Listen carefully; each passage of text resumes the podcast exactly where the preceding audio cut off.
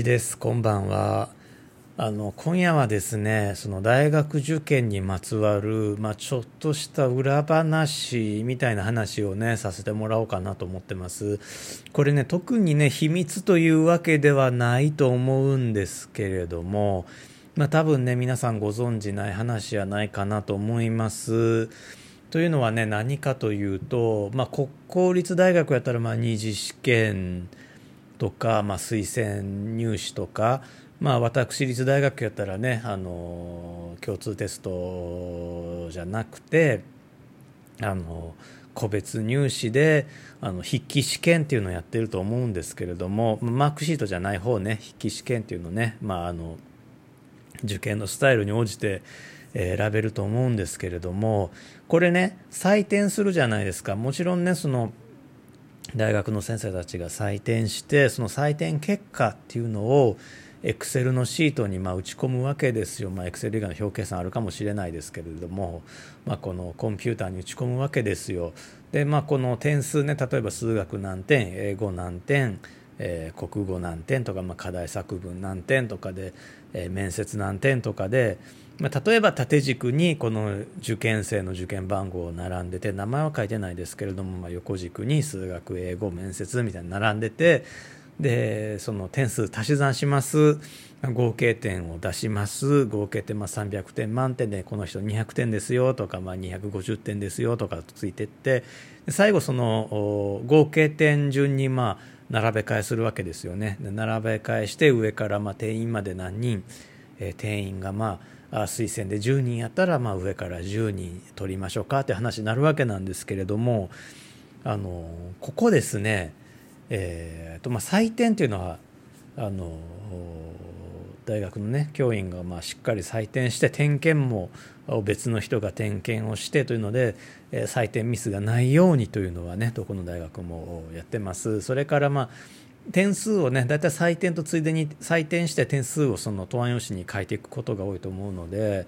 あの、まあ、手書きでね点数つけていくんですけれどもそれを最後エクセルのシート、まあ、表計算のシートにね書き込むところここ間違いがないようにこれは何回も点検をします。えーと、例えば50点って書いてるのを5点って書いちゃってないかとか、まあ、0と6が見間違いやすいからまあ56点にしてないかとかね、えー、そういうところは何度も確認をするんですけれども問題はねその先なんですよ。表計算ソフトにね入れたところからの話で、まあ、普通はねエクセルに入力したらあのまああとは間違いないやろうと思うじゃないですか。例えば数学と英語と面接の点数100点満点で、まあ、それぞれ例えば60点50点40点やったらまあ足し算して、えー、150点になりましたでそこは間違いないと思うじゃないですか。いや実際間違わないですよ。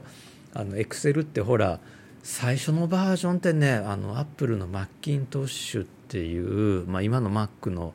もう初代ですね初代用に出てたソフトなんで40年ぐらい歴史あるんじゃないですかね。えー、あのもう今更その足し算でバグが出るということはねちょっと考えにくい、えー、ですけれどもこれね何するかっていうと Excel の表を印刷して人間が電卓で手計算で検算するんです。で僕ねこれまでね大学あのもう5つぐらい移り変わってきましたけどもどこの大学でもやってました。で、まあ、今の大学前の大学でもまあ多分前の前の前の大学でも、まあ、どのぐらいの人数でやってたかっていうとあどのくらいの人数っていうかあの何回繰り返すかっていうとエクセルの足し算が正しいかどうかっていうのを事務官3人教官2人合計5人でやってました。合計5人で5回確認するんです。このエクセルの足し算が正しいかどうかっていうのを印刷してほんでこの数字見ながら電卓に打ち込んでいって、えー、足して、まあ、例えば平均取るとこやったら平均まで計算します、えー、小数点2桁まで計算します、まあ、2桁が3桁が大学によって違いますけれどもあの計算をします。で計算したらチェックマーク入れます。え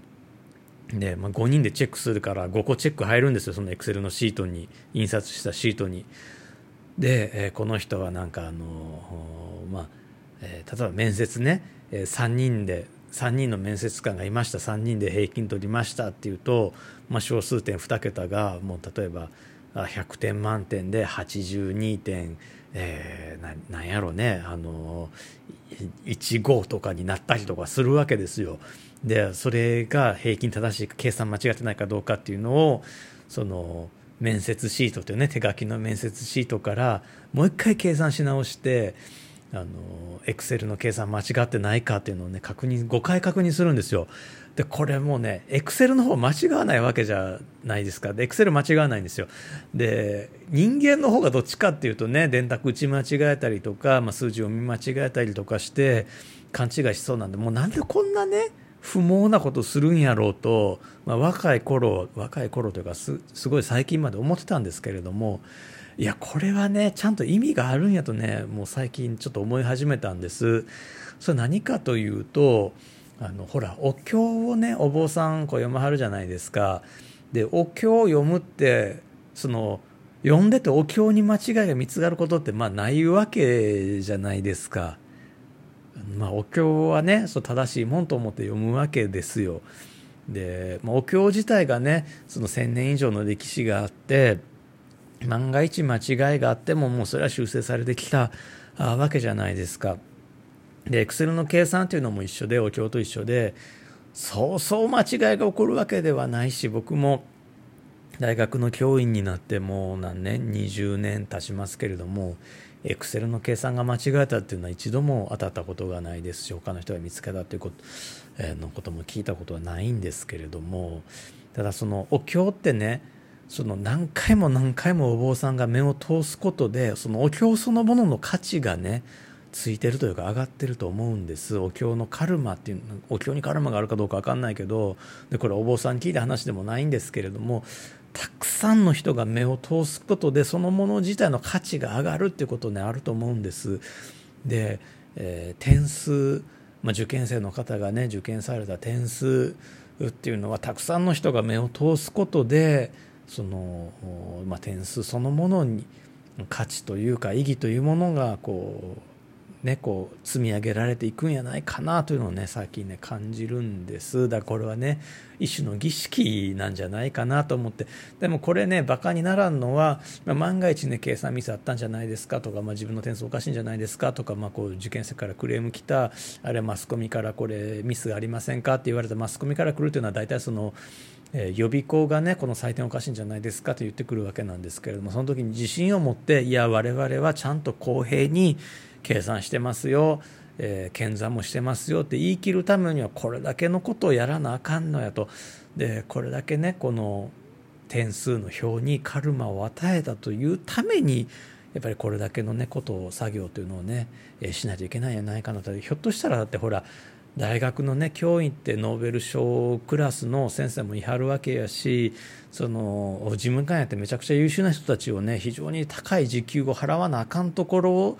その仕事をもう実質ほらまあ勤務時間内とはいえですね他の仕事止めてやらしてるわけですよ。だからすごいコスト払ってそういうことやってるわけなんですけれどもそれはやっぱりねその受験生がまあ、ある意味答案用紙で祈りを込めてやってることなのでそれに対して我々大学側ができる誠意